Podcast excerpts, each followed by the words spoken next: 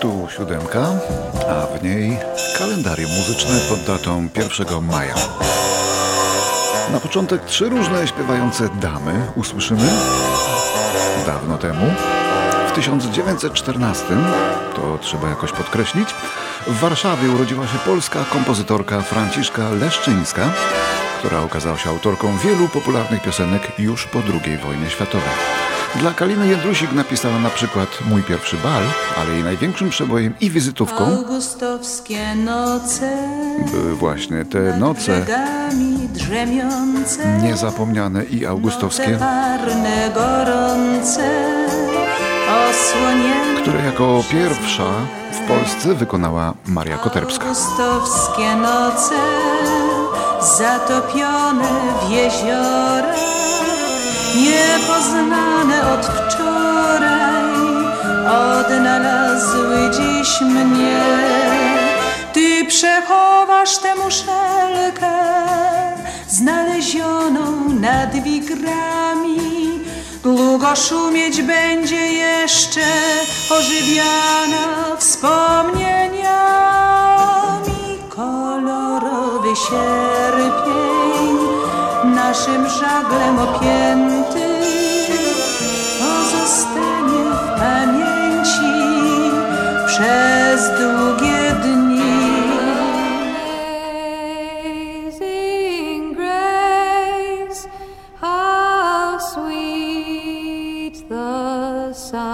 1939 w Seattle przyszła na świat Judy Collins, popularna przez całe dekady piosenkarka amerykańska, przede wszystkim folkowa. Jej kariera trwała ponad 60 lat.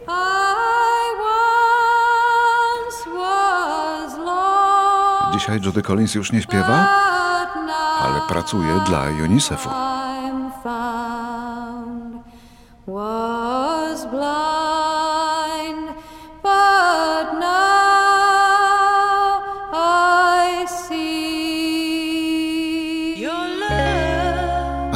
1935 w Nashville urodziła się wokalistka Rita Coolidge.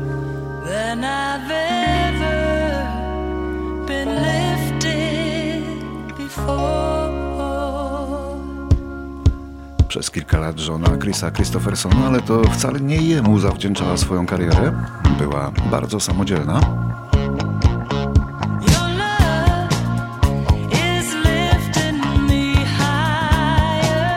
Rita Coolidge miała rysy Indianki, grała Indiankę w filmach i nawet udawała Indiankę w życiu prywatnym dla reklamy, ale w rzeczywistości nigdy nią nie była.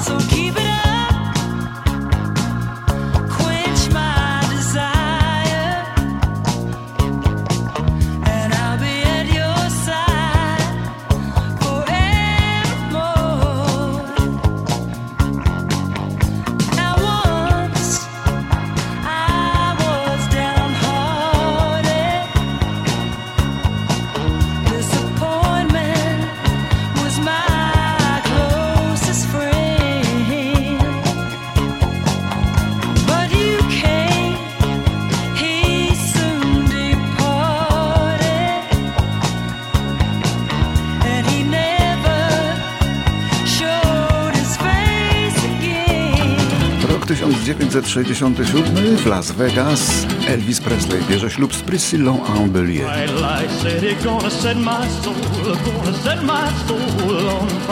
Gdy ją pierwszy raz spotkał, 8 lat wcześniej, to miała zaledwie 14 lat. Ale jakoś widocznie nikomu to nie przeszkadzało. Mało tego, wprowadziła się do jego Gracelandu za pozwoleniem rodziców.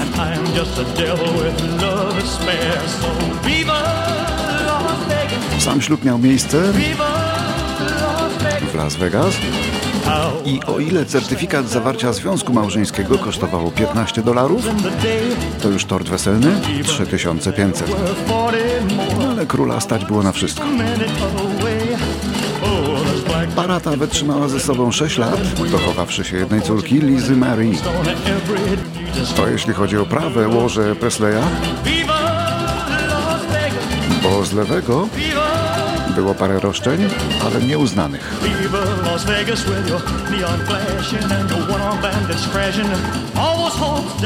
Drain. 1974 amerykański duet Carpenters wystąpił w Białym Domu.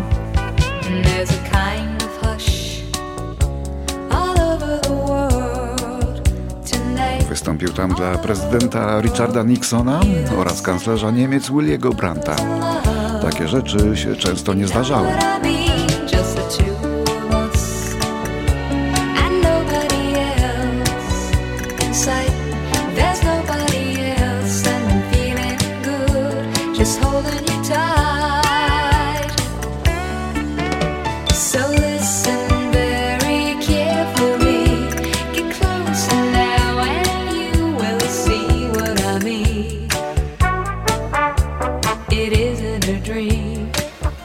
1979 w małym klubie w jego rodzinnym stanie w Minnesocie odbył się pierwszy publiczny występ Prince'a. Przez większość koncertu stał on tyłem do publiczności i wszystkim zdawało się, że to przejaw braku kultury albo ekstrawagancji, ale nie. Później się okazało, Prince przyznał się, że po prostu był tak stremowany. Choć to dziecko muzyką było i powinno być troszkę otrzaskane.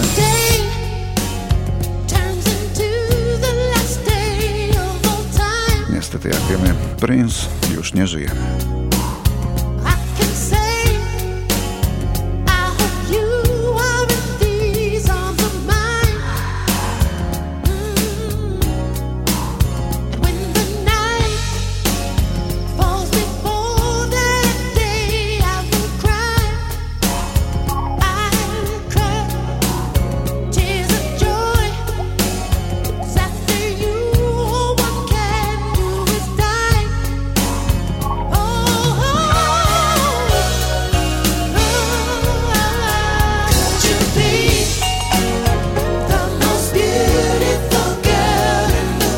W 1980 roku we Francji urodziła się Zaz.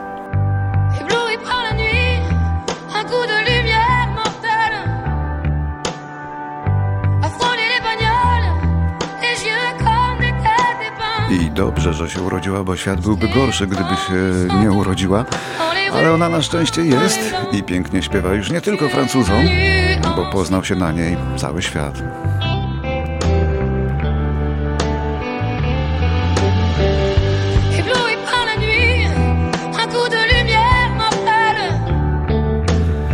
To pseudonim pani Izabel Geoffroy, którą natura obdarzyła niecodzienną barwą głosu i taką zmysłowością muzyczną.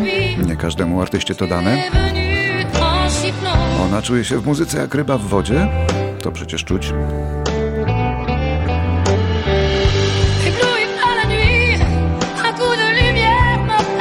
Na dodatek sama komponuje, łącząc wiele stylów, na przykład jazz z soulem.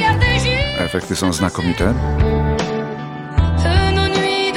No i kto nie słuchał piosenek Zaz, dużo stracił. Niech nadrabia.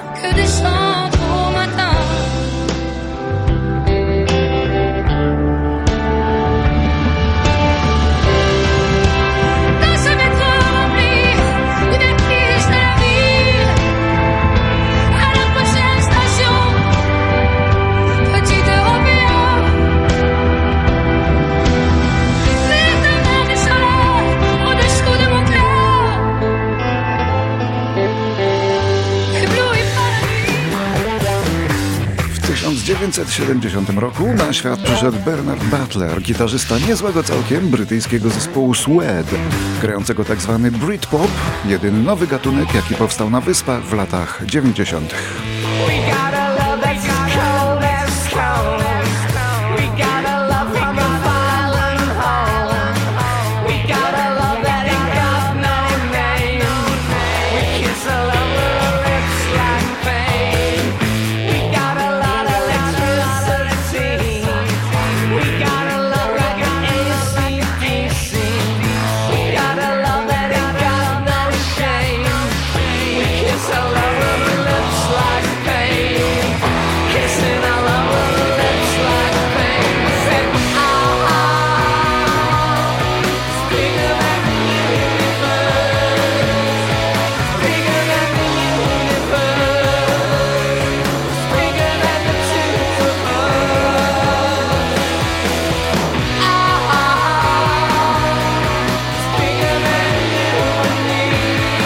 był zespół Sweat, a 1 maja w 1986 roku przyszła na świat para bliźniaków, jak się później okazało, umuzykalnionych. Bracia Szczepanikowie urodzili się w Bogoniowicach koło Ciężkowic. Ktoś wie, gdzie to jest? Chyba koło Rzeszowa, bo zespół Pektus reklamuje się jako rzeszowski, a bracia Szczepanik to jego założyciele. Po wędrówce Te dwa bliźniaki to Marek, który gra na perkusji i Mateusz na basie. Spółka nie do rozwałki, bo rytmiczna. Ale żeby było śmiesznie, to dzisiaj ta spółka jest dużo większa i jeszcze bardziej rodzinna, bo kwartet Pektus uzupełnia jeszcze dwóch innych Szczepaników, Maciej i Tomasz. Czyli Szczepanikowie to tacy polscy Jacksonowie albo Osmondowie i idzie im coraz lepiej. Siedem dużych płyt i dużo przebojów, coraz więcej dużych przebojów. No i słusznie, bo sprytną muzyczkę tworzą bracia Szczepanikowie z zespołu Pektus.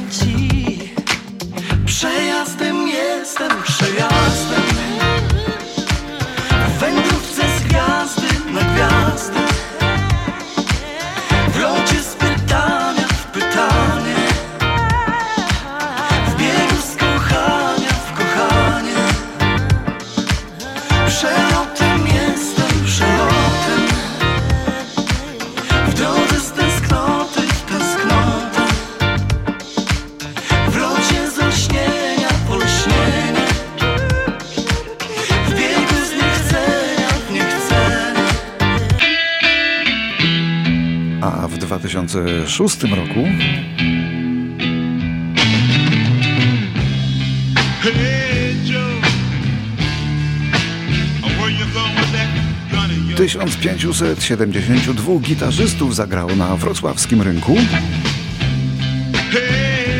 Zagrało utwór Jimmy'ego Hendrixa Hey Joe i ustanowiło nowy rekord Guinnessa, który dotychczas należał do Amerykanów.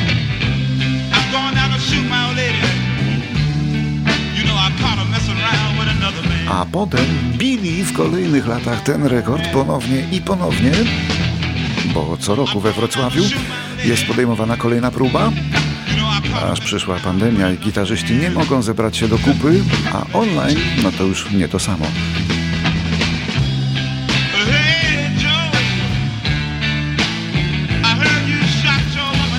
Ich ostatni rekord z roku 2019 wynosi już 7,5 tysiąca gitarzystów gitarzystek oczywiście,